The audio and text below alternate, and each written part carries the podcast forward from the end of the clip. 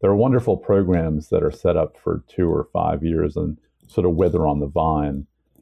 But if you can leverage your donations or your investments to sustain positive change over time, that to me is really the holy grail of, of great philanthropy.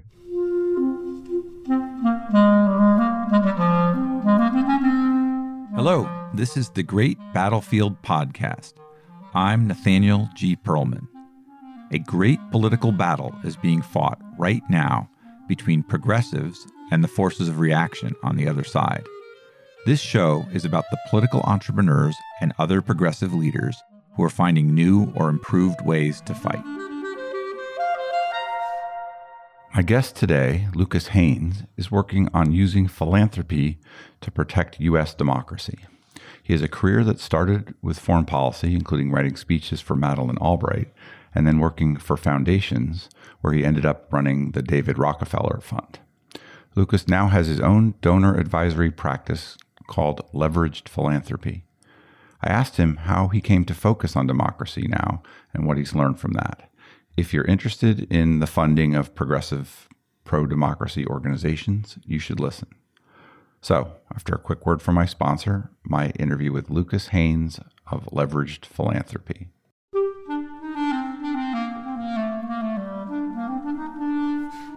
Check out the large, detailed, and high quality political data graphic posters from Timeplots.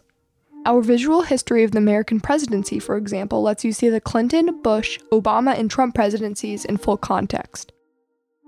Timeplots library includes visual histories of the United States House, the United States Senate, the Supreme Court, and the Democratic and Republican parties. Find them all at www.timeplots.com. Use the code BATTLEFIELD for a discount.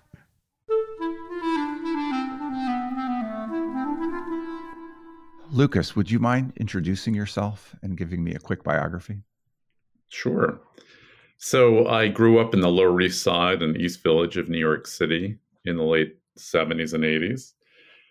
I benefited from great public schools from Head Start through high school, and I even went to public universities for college and grad school. My father was a professor at New York University. My mother hustled for different part time income streams before becoming a real estate agent, which she worked very hard at but seemed to enjoy. My brother and I were latchkey kids, as they used to call us after school, grabbing a slice of pizza on the way home. Money was always pretty tight, but my parents were very frugal and very engaged with both of us. My career really has three chapters so far, and the first 10 years was focusing on US foreign policy and some work overseas in the Balkans and West Africa. That peaked with an exciting year as a speechwriter for Secretary of State Madeleine Albright. Then, when the Supreme Court handed the presidency to George Bush, I had to start a new chapter because I was a Clinton political appointee. I did volunteer early in 2003 for Barack Obama's US Senate campaign in Chicago and I worked on a foreign policy committee of John Kerry's presidential campaign in 2004. But for the last 20 years, my full time work has been as a foundation grant maker for three different foundations, including MacArthur Foundation Chicago, and then culminating as CEO of the David Rockefeller Fund for seven years. And then in February of this year, I built on work we had begun at Rockefeller and became a full time donor advisor for both political and philanthropic investment. That's about as organized a biography as I've heard in 800 some of these. So I appreciate that. And it's an interesting one as well. And I'm particularly interested, as you might guess, in the last chapter because we intersect a lot there in our interest in protecting democracy right now. And I've talked to a fair number of funders who are interested in that field. And I'm glad that you are as well, because even though I feel a little relieved by what happened in the recent election, I think that we still got a lot of challenges. I think everybody knows that. I want to ask you just a few questions about that career path because I'm always interested in how people get from a more or less regular childhood to the heights that you've found you went to Stuyvesant was the public high school? I did. What were you interested in as a high school kid? So I think the the things that stand out in, in retrospect and relate to to what I would end up doing were forensics, speaking, and mock trial and moot court. Those were were exciting activities.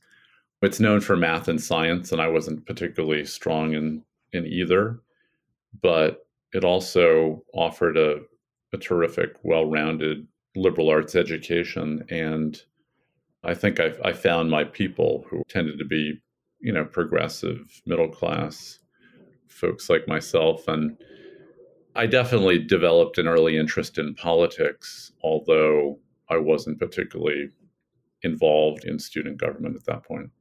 Why William and Mary, and how was that? It's a variety of reasons, as, as it often is. I had fairly heavy pressure to go to NYU to benefit from tuition remission. I was really interested in getting outside of New York City.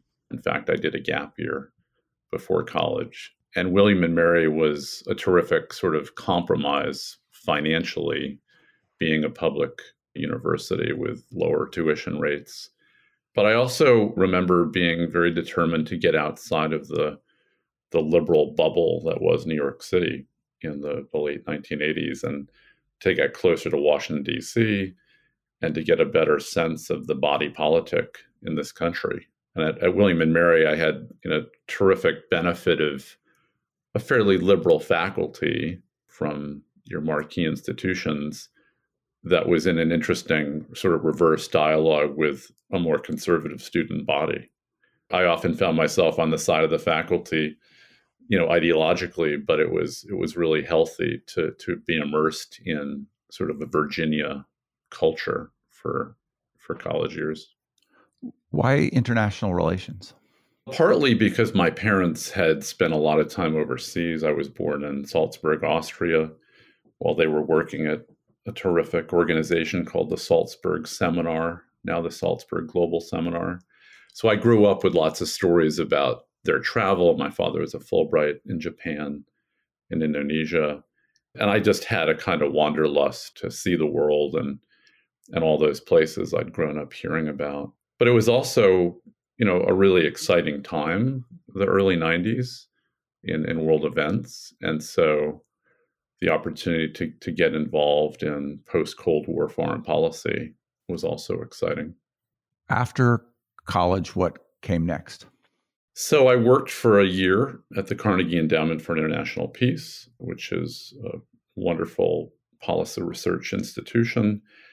And I had the benefit of a tremendous mentor, the president of the endowment, an ambassador, former ambassador, and former State Department official named Mort Abramowitz, who actually was was the mentor and boss of Samantha Power, who was the intern that preceded me. These are paid internships. They were much harder to come by back back in those days, and gave me the opportunity to, to do really substantive work right out of college and be very immersed in the most critical policy issues of the time. At that time, the war in former Yugoslavia, the US response to Somalia and Haiti. I also had had a chance to do a couple of internships, one at the Washington Post, where I basically wrote to the correspondent, Julia Preston, and said, I can live in New York but my parents and I'd, I'd love to get closer to these issues I've been studying in Washington. And, and that was a, a great insight to how UN diplomacy was working at that time around Yugoslavia, Bosnia, Somalia. This all happened before graduate school. And were you thinking for sure you would go to graduate school? I was. It was really a, a debate in my mind between law school and a program that was focused on international policy. One of the you know U.S. programs, or I ended up at Oxford studying international relations. How was that different than school here? Well, first of all, intellectually, academically, there's much more emphasis on the historical approach to understanding events and analyzing international relations through a historical lens. There's much less international relations theory, which uh, at that time was more associated with the US programs. But the cultural experience of being at Oxford with English graduate students, but also a, very international mix. And then this dynamic community of, of American expat grad students. I wasn't a Rhodes or a Marshall, but I knew quite a few of them. I lived with with a couple of them. So folks like Eric Garcetti, the mayor of Los Angeles, Gina Raimondo, former governor of Rhode Island, now Commerce Secretary, Cory Booker, Rachel Maddow, these are all people in the community in the mid 90s. Those are all people like known names now. Did it feel to you then like you were amongst this kind of caliber of people that were really going someplace? I think because of Bill Clinton's Rhodes Scholarship, well known Rhodes Scholarship and path to the presidency, there was a notion that somebody might pop out of the crowd and, and be a future political talent, but nobody in particular, frankly, at that point. And I, I just came to appreciate really bright, talented, charismatic people who saw themselves doing meaningful things in, in public life. That's the main impression. Was it challenging at all to be amongst these people with that kind of pedigree, you know, the Rhodes and the Marshall and so on? It was because, um, you know, just pure intellectual firepower on the one hand, which was was challenging and inspiring to my own study and, and social kind of navigation. But there's sort of this reputation that goes with the Rhodes Scholarships and, and the Marshall and the Trumans, and, and not being one of them was definitely something I was aware of. And then over time, I just got to know terrific people and, and friends and housemates. And to this day, one of my best friends is a Rhodes Scholar from William and Mary. Did it seem like the British students were better or less well prepared than these people you were coming over from US with? No, and I should say that the graduate and undergraduate communities are very distinct. And so there wasn't nearly as much social mixing with the British undergraduates. And the graduate community at Oxford is very international. So I, I got to know just incredible talents from Canada and South Africa and, and all of the Commonwealth countries that also pull Rhodes Scholars. You mentioned earlier that you end up as a speechwriter for Madeleine Albright, who was Secretary of State back then. What was the path from Oxford to that? Well, first of all, there were there was a a more difficult period going going home, living at home to to to work on a, a dissertation, but the most interesting path was directly from Oxford, where I went to the headquarters of Oxfam and I said, I've been studying the wars in the Balkans now for a couple of years, and I'd love to get closer to them. Do you have any work for me? I even offered to drive a truck. And the head of the former Yugoslavia program at Oxfam said, looking at my resume, that I could do better than a truck and I found myself as as first an analyst, a political analyst in Sarajevo, and then as as happens with emergency programs in challenging environments like Bosnia, I was promoted to acting regional representative for a large program in the former Yugoslavia. I went on from Bosnia to, to work for Oxfam in Liberia and Sierra Leone and I was evacuated by the U.S. Marines from Sierra Leone in 1997. Then found myself back trying to finish this this dissertation for Oxford, and as serendipity would have it, a woman that I'd met who was working for the State Department in Bosnia writes to me and says the White House is looking for a speechwriter I did an audition speech for that job. I heard nothing. they needed somebody with security clearance immediately, but they liked the speech well enough that they sent it on to Madeleine Albright's office, where I did another audition speech and, and found myself as a, a junior speechwriter for the last year of the administration. I love the way people's careers unfold with that kind of like acquaintance, and then of course you you get all the credit for writing speeches that are good enough to get that kind of notice. And that's the way life can proceed, right? It is. And I used to tell this story to students um, because the lesson to me is to be proactive and pro social. The woman that, that I referred to, named Mona Sutphen, who worked for Anthony Lake and Sandy Berger, I met her on a beach in Dubrovnik and and just made the effort to to talk to a, another American. Um, and if not for that effort, uh, I surely would not have had the opportunity to write those audition speeches. How was uh, Ms. Albright to work with? I just have the greatest respect for her convictions and her candor. She had a wicked sense of humor, but her life story made her so easy to, to write for. Remember, she was the first female Secretary of State at that time. And whenever we would write about her, her personal story to inspire girls and, and women around the world, the response was, was just tremendous. But back to her candor, she just grew up understanding fascism, understanding dictators in her bones.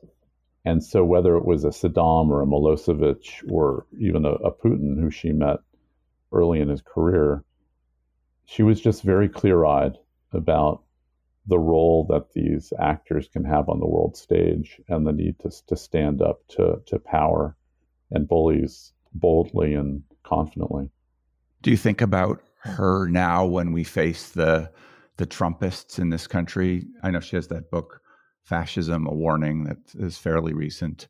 Does that knowledge she had about dictators inform at all your current interests or the way you think about combating? Absolutely. And this is another lesson from my Oxford sort of academic work is on the one hand, you have to take the long view, but on the other, you know, historical patterns repeat. And I think one of the lessons I take from the the heady optimism, multilateral idealism of the early post Cold War period is that great power politics can rear their their ugly heads time and again. In a way, Madeleine Albright would have been the right figure for this period of U.S., Russia, China, great power foreign policy politics. And the country and, and the Democratic Party in particular really, really had a great loss with Madeleine's passing. Yep. What came next for you after that? I found myself in Nashville, Tennessee on election night, riding the roller coaster of the Gore tie in 2000.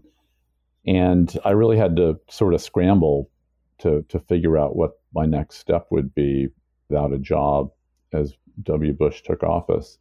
Fortunately, Samantha Power, who I'd come to know in the Balkans, offered me a terrific opportunity to go to the Kennedy School for a year and, and do some writing and really think proactively about the next step. And I was lucky to, to find myself a job at the MacArthur Foundation in Chicago in early 2002, where they were looking for a grant making program officer who had experience of Washington policy and non governmental organizations and think tanks, and who could think about how to to deploy grants in a way that that drove policy change as efficiently and effectively as possible. That's kind of the move that you make into the the philanthropic part of your career. Was it's like there was an opening and you were opportunistic? Well, I had the benefit of, of a high school job at a foundation in the neighborhood so I knew about foundations in a way that a lot of grad students and, and early career aspirants didn't. I, I, deliberately looked at the UN system, the think tank world, and looked for a job in philanthropy. And so I did seek it out, but I, I had no idea how satisfying a grant making career might be at that point. What did you like about it?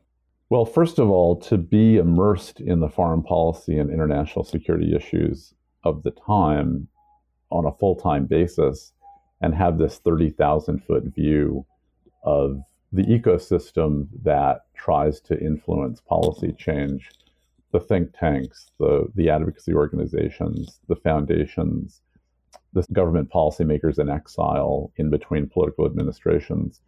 It's a fantastic vantage point if you're interested in, in policy. And those early years of making grants and shaping grant making strategy that was relevant to policy would would really inform my approach to philanthropy for the next 20 years.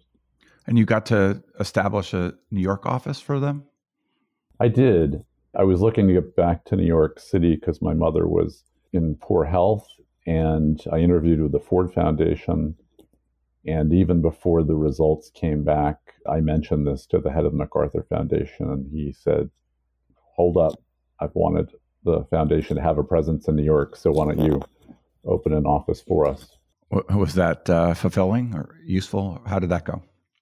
It was exciting to be back in New York. I mean, the UN is is centered there, obviously, and there are so many influential national policy and advocacy organizations, and it felt like a homecoming after many years abroad. So, at this point, are you feeling like you're pretty happy with how your career is going and well, on the one hand, I was happily married with young children and entering that phase of my career. And philanthropy is, is a nice, stable platform to raise a family. On the other hand, I had worked for Barack Obama's Senate campaign very early, marching with him in the Memorial Day parade of 2003 when he was running fifth in the Democratic primary. So, for a political animal who saw the power of presidential appointments, it was difficult, honestly, to, to see so many people go to work for his administration and not go back. Because I had I had learned how exciting a career, how impactful a career could be at the highest levels of government foreign policy.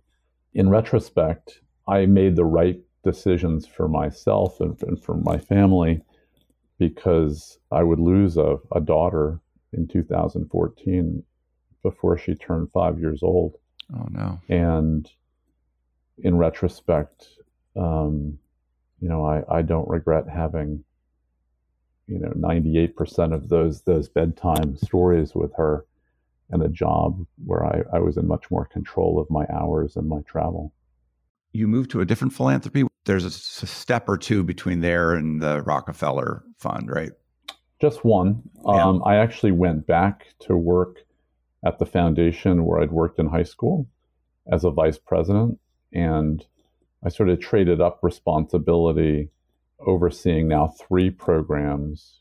Actually, it, it began with two programs, even though I was trading down budget. The grant making budgets were not as large as MacArthur, but I had the opportunity to, to learn about climate change and get involved in New York City community organizing support.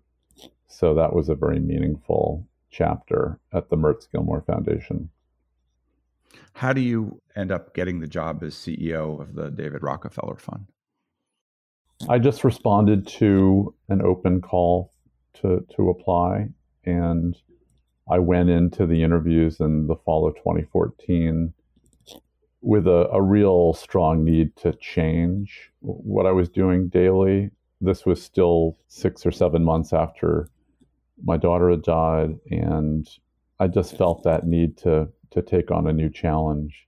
And I, I met this incredible family in the the fourth and fifth generation Rockefeller board members related to David Rockefeller Sr. They responded to my my background.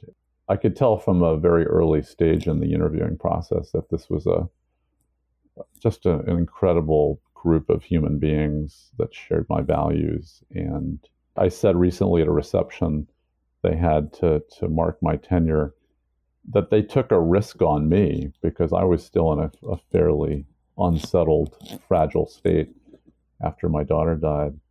I'll forever be grateful in, for that. There's a something called the Rockefeller Brothers Fund. Is that related, or because I'd interviewed Keisha from that fund at one point, and I'm not clear about. They are they are separate grant making endowed grant making foundations that co are co-located in one building. So the simplest way to think about the Rockefeller ecosystem of foundations is the Rockefeller Foundation is the, the biggest and the oldest and has very little family board oversight. The Rockefeller Brothers Fund is is the next largest and oldest, where there is still quite a bit of family involvement on the board. The Rockefeller Family Fund is yet another with another generation of cousins and, and board trustees.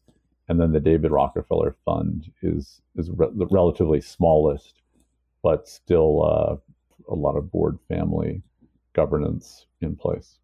It just seems like a lesson not to make huge sums of money because it's going to cause trouble for generations. You're going to have to deal with that. Just the effort of giving it away. And the story there is that each successive generation has different sort of priorities and philanthropically and and seeks opportunity to channel the tremendous resource passed down through that family in ways that are newly relevant to the problems of our time. And that's that same trend, generational transition was happening at the David Rockefeller Fund with the children of David Rockefeller Sr. really handing over the reins of, of board leadership to, to their children. And actually, while I was there, we diversified the board quite a bit and grew the number of non-family trustees. Um, so, so that's a, a, different kind of transition that's taking place, and one that I that that the, the family is very committed to. Do you think the team was making good decisions about how to grant? Are the processes sane? Does it become really idiosyncratic to family members, or is it kind of rigorous data based process? What's what's it like in this particular one, and what were you trying to make it? Well, the, the Rockefeller family has a terrific tradition of delegating decision making authority and, and deferring largely to professional staff. And that starting point allows staff to listen to the grantees and the grant seekers in the fields where they're working to develop strategy and and convey back to the board what the field needs. So at a time when philanthropy is is moving towards more trust-based multi-year general operating support and, and genuine partnership with grantees. This was was happening at the David Rockefeller Fund. And we were innovating in, in ways that I think were exciting. For example, they've had a long commitment to justice system transformation in the United States. And we created a fellowship for formerly incarcerated justice involved individuals to come into the foundation and uh, inform our grant making while at the same time getting professional training opportunity. So that's just one example of a, a, really meaningful initiative that the board was fully supportive of and continues to this day. What are you most proud of from your time there? I think that fellowship, honestly, because I knew on some level that this was a good thing to do to create these opportunities. It's so hard for citizens in our country who've, who've served their time to get the professional opportunity and livelihood that they seek. But I, I really underestimated, honestly, just how fabulous these fellows would be and how much they would bring to the quality of the, the programming. And in retrospect, why shouldn't they have been outstanding? They had, you know, often come from very difficult circumstances, persevered through incarceration, sought out educational opportunities, sought out this fellowship, interviewed, and then feeling like fish out of water, sort of adapted to the culture of a professional foundation and a Rockefeller family board. I mean, these are extraordinary individuals, and they should be getting as much opportunity as our society can afford them. So, what was the view inside the foundation as Trump uh, comes, you know, runs for office, comes to power, starts operating the way he operates. What were you guys thinking about democracy and Trumpism? And, uh, you know, obviously there's similar things going on internationally as well. It's a really insightful question because it really is the origin of my going deeper into progressive power building. Climate change is the crisis that unites a lot of the Rockefeller foundations. And with Trump's arrival, the pretense that meaningful federal climate policy could advance was just completely abandoned.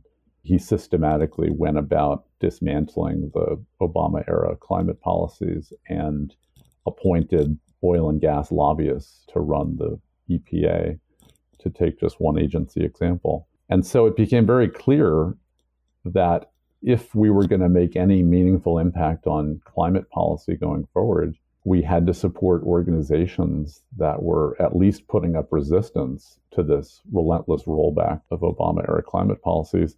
But even more to the point, you know, help build the kind of power to advance climate and, and energy, clean energy policies in the states and in cities and begin to to sort of create the opportunity for another federal turn at the wheel of climate policy.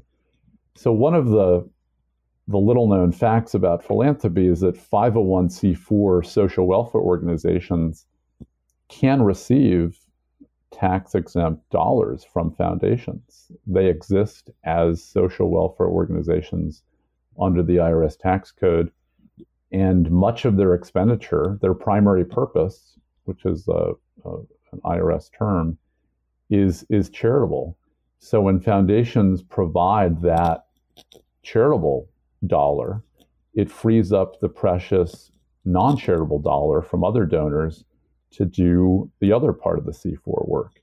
You have to be very, very careful in your accounting and documentation as a as a grant maker, but you can absolutely do it even with a small staff like the one we had.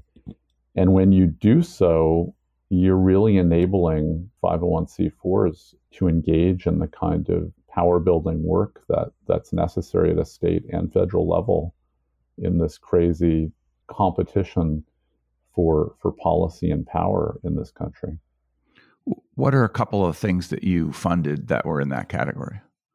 There's a terrific network of of state-based work, the Climate and Clean Energy Equity Fund, which is a great example of educating grassroots constituencies about climate impacts and clean energy opportunities at a state level, but in multiple states around the country. And really educating voters about the candidates and who is with their interests or against their interest in terms of climate and energy policy. And that organization and network has grown since we started funding them and actually received you know the attention of much larger donors in recent years. I, I talked to the people who run the Yale Center for Climate Communications and the George Mason Center, a similar name, and it seems like there's a lot of r- really good work going on in trying to combat the climate denialism or whatever you want to call it. Were there other things in that area that you guys were looking at or, or funding? I was part of supporting some of the early research when I was at the Mertz Gilmore Foundation on what Exxon knew and the systematic decades long effort to deny climate science and, and confuse the public. The Rockefeller Family Fund supported investigative journalism at, at the Columbia Journalism School and, and really took that up several notches. So I, I agree. We've made a lot of progress on basic understanding of both climate science and impacts, but also in in understanding how the oil and gas industry has has worked against the public interest for decades. An interesting area that we funded that's still underinvested, I think, is the appreciation of national security and international security impacts of climate change. And my theory when I first started funding that back at Mertz Gilmore as well was that un- until you activated the power of the national security establishment, especially the Pentagon, as long as you relied on the EPA as sort of your power center for policymaking in Washington, we would be at a at a disadvantage And interestingly, even through the Trump years, the work to analyze and understand and embed better policy and programs in the national security community on climate continued, sort of way below the Trump radar. And just recently, the Army, Air Force, and Navy released climate plans that are the result of Biden administration policy, but have their roots in investment and policy research that goes back to even W. Bush and, and Chuck Hagel as, as defense secretary. It's sort of one of the best kept secrets in Washington is the extent to which the admirals and the generals and the armed services understand climate change and its impacts and how they're going to have to respond. Because it's a set of agencies that runs on facts and science and basic physics and politicians and political posturing and climate denial just just don't hold water in that environment. What's really clear is that if Trump comes back, and maybe if a DeSantis type person comes back, they're going to be a lot more thorough in changing the civil service, changing the federal agencies, that whole Schedule F stuff that was reported. There's going to be systematic attempts to make much more substantial change than they got a swing at last time. It's a very real threat. You're absolutely right. So tell me about this decision to leave Rockefeller and go out on your own. What occasioned that? Well, part of it was my own sort of pandemic period sense of languishing after several years, you know, in the job and just a, a, sort of internal stirring to try something new where I'd have, have more passion. But honestly, you know, the, the racial justice reckoning in this country after George Floyd's murder, combined with the threats around the 2020 election, converged in me to both remove myself as another straight, white, middle aged male leader of an institution without term limits and apply myself to the democracy crisis in the same way that I, I've been working on the climate crisis for, for many years. And I wasn't sure I'd find opportunity to, to advise donors, but once I, I found a couple, it just felt like the right time and I don't regret that decision given what was at stake in this this recent election with so many election deniers on the ballot. You called your organization leveraged philanthropy. Why? Because to me, good philanthropy is always leveraged in the sense of activating policy or public finance or other private philanthropic dollars it goes without saying that all philanthropy should be impactful. What's much harder is to find the kind of leverage to make one's donor dollars go further and then to sustain the impact over time. There are wonderful programs that are set up for two or five years and sort of wither on the vine. But if you can leverage your donations or your investments to sustain positive change over time, that to me is really the holy grail of, of great philanthropy. How'd you go about finding donors to advise in this area? Again, serendipity. I agreed to do a talk for a grantee of the David Rockefeller Fund, a dinner talk, and one of my clients was sitting in the corner quietly taking in what I was saying about climate change and the, the role of the oil and gas industry and he came up to me afterwards and we got into a, a, conversation that is going on a couple of years now about his desire to, to be a, an impactful donor in the climate and sustainability space. And he introduced me to a former business colleague of his who is another client. Sometimes just showing up, just being in the right place at the right time. With some knowledge and experience to to make someone listen to you. I think you came to my attention, I'm not sure, but I think with an article you wrote in the Stanford Social Innovation Review called Philanthropy to Protect U.S. Democracy. I read it. Why did you write that? What are you trying to say there? Well, I was given a, a non residential fellowship at, at Stanford Center on Philanthropy and Civil Society. And I wanted to to take some time from my my daily work at the DR Fund and in, as a donor advisor to, to think about the broad threats, systemic threats, you know, mid to long term threats that we're dealing with. And so the, the first purpose was just to step back and look at the big picture. But as I thought about it, I realized that in my role with my experience and then the platform of, of Stanford and that publication, the best I could do was to try to bring more money off the sidelines. As long as we have this system with money pouring into politics, we need as many donors, major donors as possible to understand what's at stake and to understand the tools that are at their disposal to, to get in the game or to be on the battlefield, as your podcast indicates. And one of the things that struck me as I thought about the role of the Rockefeller Brothers Fund and, and the other democracy supporting foundations is that there's this notion that 501c3 grant making, nonpartisan tax exempt grant making, is the main answer to the ills of the democracy. And I think that's partly right. We have so much long term work to do to make this democracy more inclusive and more responsive to what voters really want.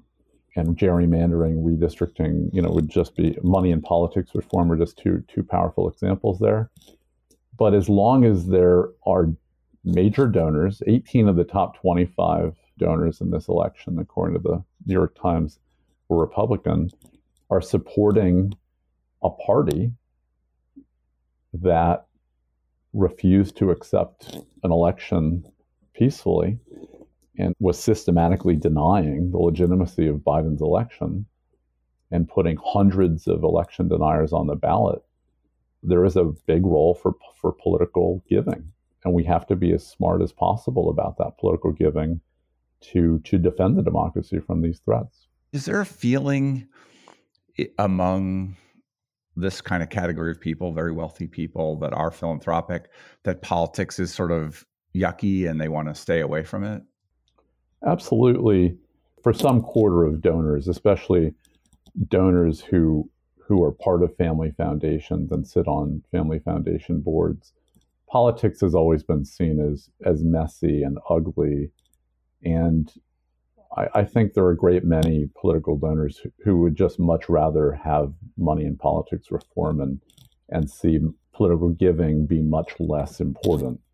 But there's also a large community of donors who understand that this is the game that, that the US tax and, and political system has set up.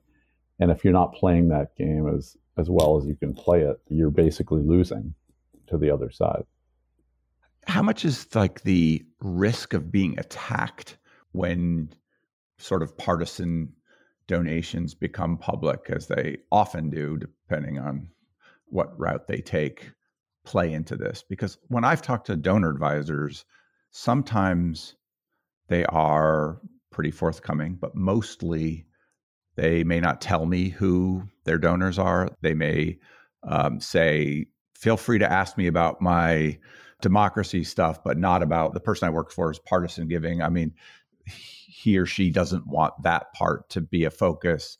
There's a kind of necessary carefulness in their view about going public with this fight. I mean, it's very opposite to like Peter Thiel going out and saying, I'm putting 10 million into this Senate race, I'm putting 10 million into that Senate race. And we have some people who do that on our side, but it seems like there's a, a nervousness about it. I think you're generally right. The Peter Thiels and the and the Koch brothers and the George Soroses and the Mike Bloombergs, you know, these are these are the the exceptions. They all get demonized whichever side they're on. Most donors want to be out of the spotlight, and maybe that would go for those those names as well. I don't know to what extent they they seek it, but but for the rest, you know, seeing how the media and our hyper polarized media environment treats those donors, it definitely has a chilling effect and leads to, to most donors, the vast majority of donors, I think, wanting to be well below the public radar. in your article, you cite a whole bunch of different organizations that you're kind of pointing people to, asking them to enter this arena in this mm-hmm. way. Here, here are a variety of things that could be helpful. How did you go about surveying that space? It's quite broad. There are many worthy organizations and people. How did you learn about it?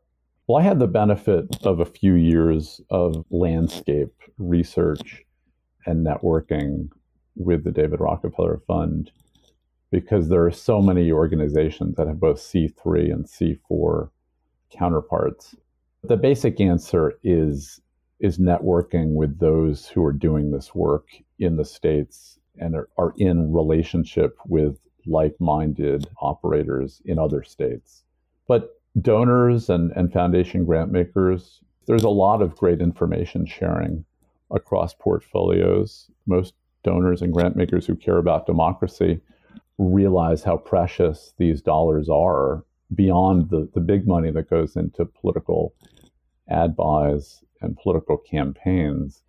The sort of system reform and infrastructure building dollars are, are precious, and we all want to make as, as efficient and effective use of those dollars. So there's there's a lot of generous sharing of information. I'm on the board of an organization stood up around 2020 called One for Democracy, whose purpose was to bring more dollars into defending democracy and promoting pro democracy uh, candidates. And that's another source. I was on inside the Democracy Alliance tent as a partner with the David Rockefeller Fund. So that's another rich source of information. With that kind of work over time, and have you come to theories about who is most effective or what dollars are most useful in this time in the political arena, in the pro democracy arena in the US? That's a, a big question with lots of potential answers. As a general matter, I believe that progressives spend an awful lot of money on these ad buys that essentially evaporate cycle after cycle and way too little money investing in the durable year over year long lasting human capital and and systems data systems and networks that allow campaigns and allied organizations to be most effective with dollars an example would be these donor alliances that are that are set up in various that have been set up in various states. I think you've had Strategic Victory Fund, Scott Anderson on on the podcast. And yes. The investments that that they've made and in states to network allied donors in constant conversation with those who are doing the work of registering voters, educating voters, turning out voters uh, year over year and retaining the knowledge, the data, improving the data systems and data analysis, and learning from cycle to cycle rather than treating each two year or four year election cycle as a new starting point, as many donors and investors do. I hear that refrain from lots of corners that I talk to, from other donor advisors, from some political consultants, particularly ones that are digital internet sort of based consultants, but also just people who are maybe going against the grain a little bit. Is there any effort, or would it make sense to have an effort to change political consulting? One idea is is to put more money into the organization building and the groups that canvas year round and different things that build up the infrastructure that last.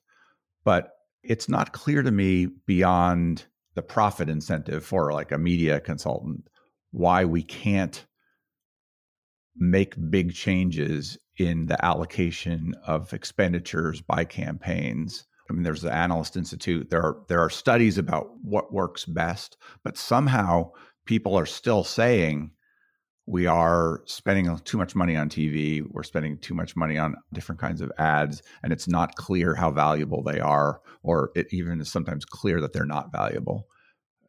How do we go about changing that? And we're talking about literally billions? I think it's really a key question, and I don't have a great answer at the moment. I mean, typically, cycle after cycle, there's this notion that we can grow the pie. I think we've realized, you know, in the in the Trump through 2022 era that the pie is awfully big. I mean, Democrats, progressives are spending billions and keeping up, especially in the small dollar realm. Though, as I said, 18 of the top 25 major donors are Republican, according to the New York Times, and the Sunshine Transparency projects that, that keep an eye on that. The more compelling opportunity is to make the dollars that we have more impactful and to, to take a, a really critical look at how effectively those ad dollars are flowing and those campaign dollars are being spent. I've not worked on that side, on the ad buys, consulting for those purposes, or on the campaign spending. I don't want to speak ill in an unqualified way of, of some of the smart strategies that, that clearly have their role to play. But if you just consider the hundreds of millions that Bloomberg spent in 2020 that generated almost no return for Democrats, clearly there is an opportunity here. Are you talking about on his own campaign? Both his own and, you know, in, in service of, of Democrats when he stopped running. Lukas, I'm wondering if I'm getting to the heart of what you are trying to do. If you wanted to explain to people what your new work is, who would you want to reach and what would you want to tell them?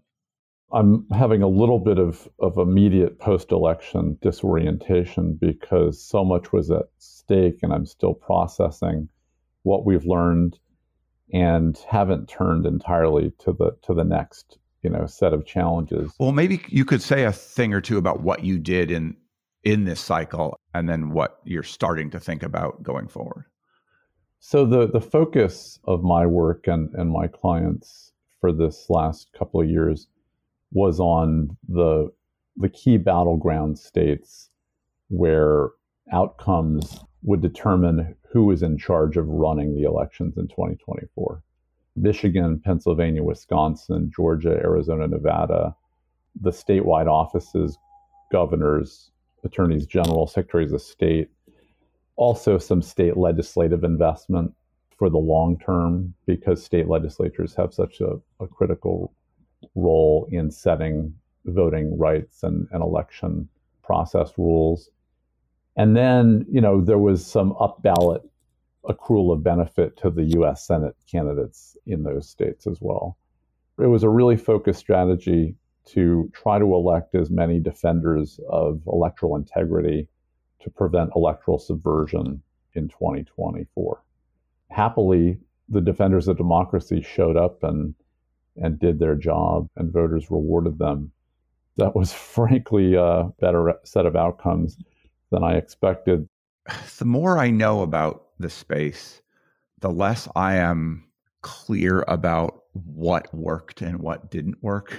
I mean, people have their theories, but like the amount of surprise about the actual results, because we all follow the same polls, and the lack of clarity about which which things that we put money into, it is still one of the most murky areas to try to understand did we have an impact through these campaigns? Political scientists aren't even really sure if campaigns don't just mostly wash out and go back to certain fundamental variables. Good investment absolutely did did make an impact. I'll talk about a few examples. First, pro voter policies work. So whether it's early voting or vote by mail or automatic voter registration, millions more voters were casting ballots conveniently this year and, and each of the last two national elections. Also, pro democracy measures were on the ballot and they won. So, in Michigan, for example, additional protections for voting, creating a nine day early voting period, funding ballot drop boxes going forward. This ballot measure won. Election denialism, very much a, a threat where there was some debate about to what extent we should campaign against it. It's very clear in places like Michigan, Wisconsin, Pennsylvania that in addition to obviously the issue of, of abortion and reproductive rights, those candidates who, who campaign to defend the integrity of the electoral system and voting rights were rewarded. And I think particularly by, by young people who saw the 370 candidates who'd expressed doubts about the 2020 election. Too many Republicans, you know, I think 200 or so, still won seats out of that 370. But but those who were in position to have the most impact on 2024 generally were defeated. So tell me about how you think about this going forward. Obviously, the big thing is 2024. It's impossible to overstate how big that election is going to be. We don't know yet who the contenders are going to be. Well, I had, I had a theory of the case going in that has been reinforced by some of the data coming out of this week. One is that we Democrats have to expand the map. It looks like Ohio and Florida and perhaps even Texas are even harder for Democrats to compete in as a result of this week's returns. And so we have a, a narrower path to the Electoral College now. It, it runs through the three battlegrounds Minnesota, Georgia, Arizona, Nevada. But I think there's a lesson, you know, in John Fetterman's successful campaign that Democrats have to campaign and compete everywhere, not just in the cities and suburbs, but also in, in rural counties, if not to win those counties, but to undermine the or to erode the, the gains that Republicans keep making. They're rolling up landslides, like just like 50 point landslides across most of the counties in most of the states. Absolutely. And, and we've done, uh, I think, a terrific job in expanding and mobilizing a diverse base.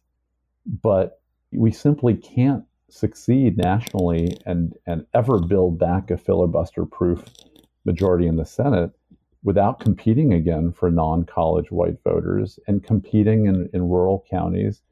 And when I say expand the map, I mean getting into red states and building the long term power plays that is how the Republicans developed such a dominance. I think coming out of 2021, they had 60 plus state legislatures out of 100. So, state legislative power building, expanding the map into rural and red areas, and then political media is a whole other category that, that is extremely hard, but one where we've just got to be smarter and begin to build long term strategies. So, when you're talking about like the rural stuff, are you thinking about like Sarah Jaynes and the Rural Democracy Initiative and Matt Hildreth.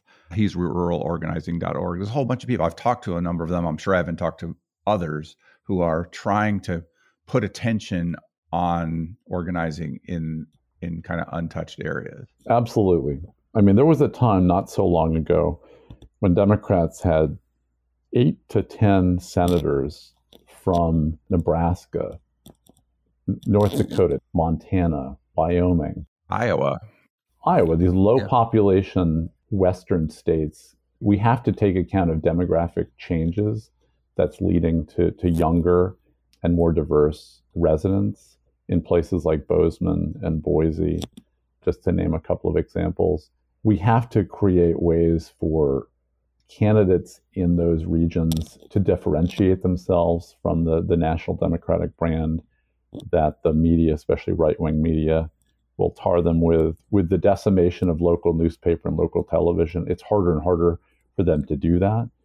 But through investing in communications hubs and candidate recruitment and the infrastructure that will keep talented political operatives in these states and encourage talented candidates to run. I mean, look at the, the Montana congressional race.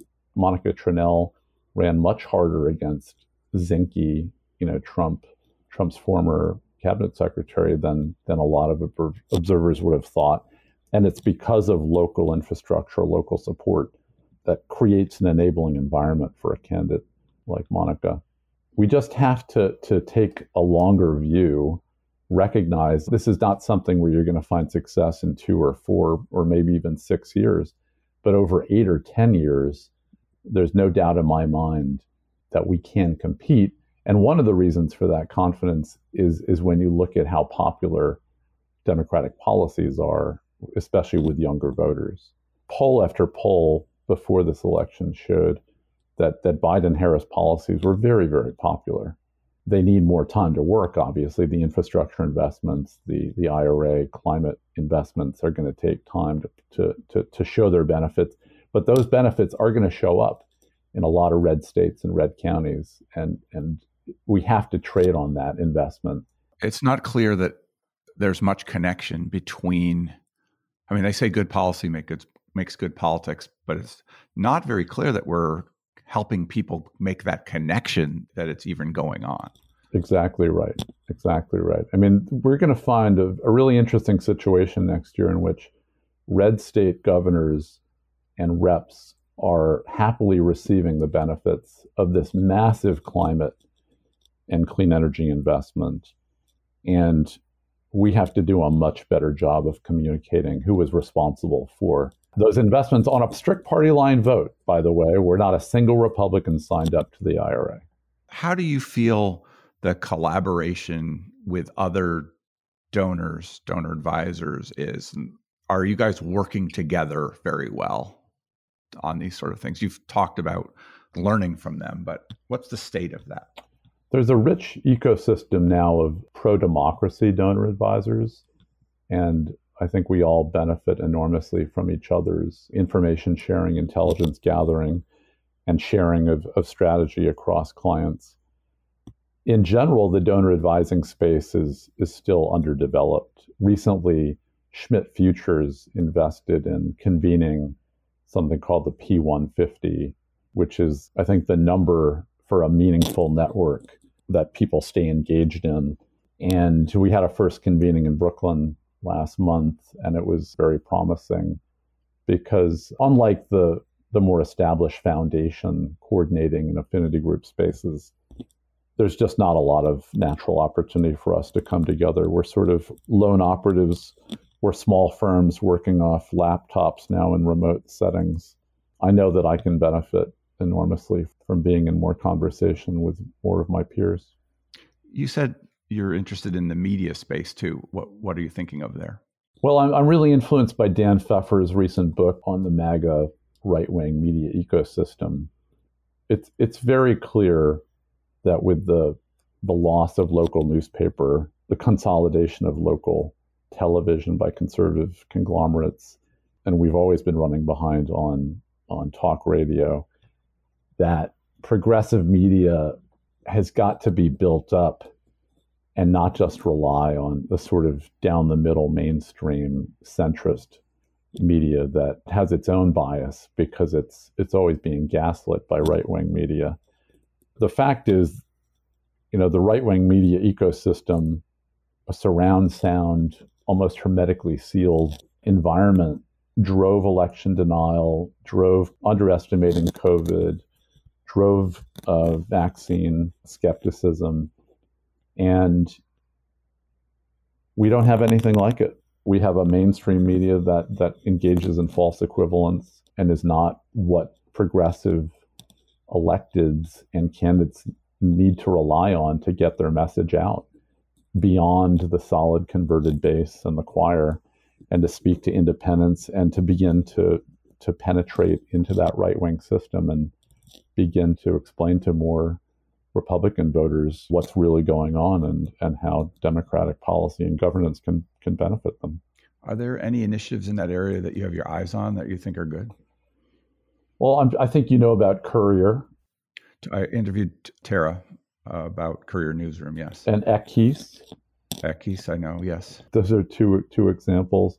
Peter Murray, Accelerate Change, be another. I mean, the PushBlack and uh, mm-hmm. and a number of other ones under that umbrella. I mean, there. I, I think there's some really, really exciting, promising, impactful efforts, but but they're they're pretty small. Do you know about Demcast?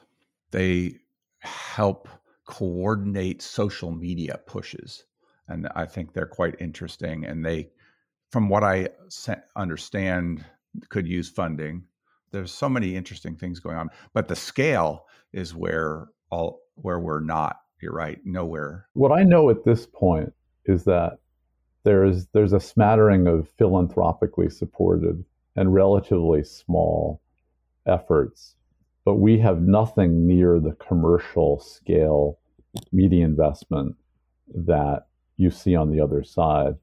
And the result is the right wing media makes money promoting propaganda. And we end up spending our billions of dollars on ads that go up in smoke with every campaign. And we have to start over. It's amazing we can compete at all sometimes. I think between the structural democratic deficits of the, the Senate system and gerrymandering and, and the, the right wing and the right wing media deck stacked against us, I, I agree with you. It's really a testament to the quality of, of policy and and the fundamental decency of of a majority of Americans who see what's happening that we are keeping our head above water. But if we're going to get out of this every two year, every four year battle for a shrinking electoral college map and share of the electorate, we've got to think much bigger, especially in the media space. Well, I hope you're able to move that project forward. Is there a question I should have asked you that I didn't? Maybe what gives me the most pleasure in this work? Lukas, what gives you the most pleasure in this work? It's often nerve wracking and highly stressful and seeing, you know, how, how polls and pundits kind of stack the deck against enthusiasm and optimism. So I, I really take great comfort in the solidarity and, and camaraderie of those incredibly hardworking folks in the trenches. Michigan being one great example. They've been working so hard on on pro voter, pro democracy initiatives, and to see them run the table on the statewide offices and flip the Michigan state legislature for the first time in 40 years, 38 years in one chamber and 12 years in the other. I'm really inspired by that kind of long term commitment. Do you know Katie Fahey? She's the young woman who pushed the nonpartisan redistricting by commission instead of by the Republican legislature, and that made a huge difference. It did, and I don't, I don't know her, but I know Amy Chapman and uh, Jon Hoadley, and there's just tr- a tremendous team on the ground. It's really a, a, case in point, especially given the threats they were up against. I mean, the, the governor faced a kidnapping threat. I mean, for, for goodness sake. But but the way the, the the way that Whitmer and Dana Nessel and Jocelyn Benson run and carry themselves against these scary forces, it's it's it's really inspiring and it makes what I do seem so easy and so privileged. They're really taking risks and putting their bodies on the line. You got to honor that. Well, Lukas, very good to talk to you. Anything else you want to say? Thank you, Nathaniel, for for doing what you do. This is a tremendous service to the field. I've learned from from guests that you've had on, and I'm, I'm sure I will continue to. Thank you for that.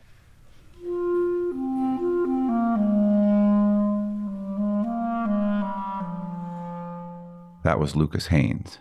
His article about using philanthropy to protect U.S. democracy is at ssir.org. This is Nathaniel G. Pearlman with the Great Battlefield Podcast. You can find us at greatbattlefield.com or by searching for Great Battlefield in places where podcasts are found. The Great Battlefield is now part of the Democracy Group Podcast Network Visit democracygroup.org to learn more about other podcasts that cover democracy and civic engagement. You can also help me by leaving comments and good ratings on Apple Podcasts or elsewhere, and by sending me suggestions for great guests to nperlman at gmail.com.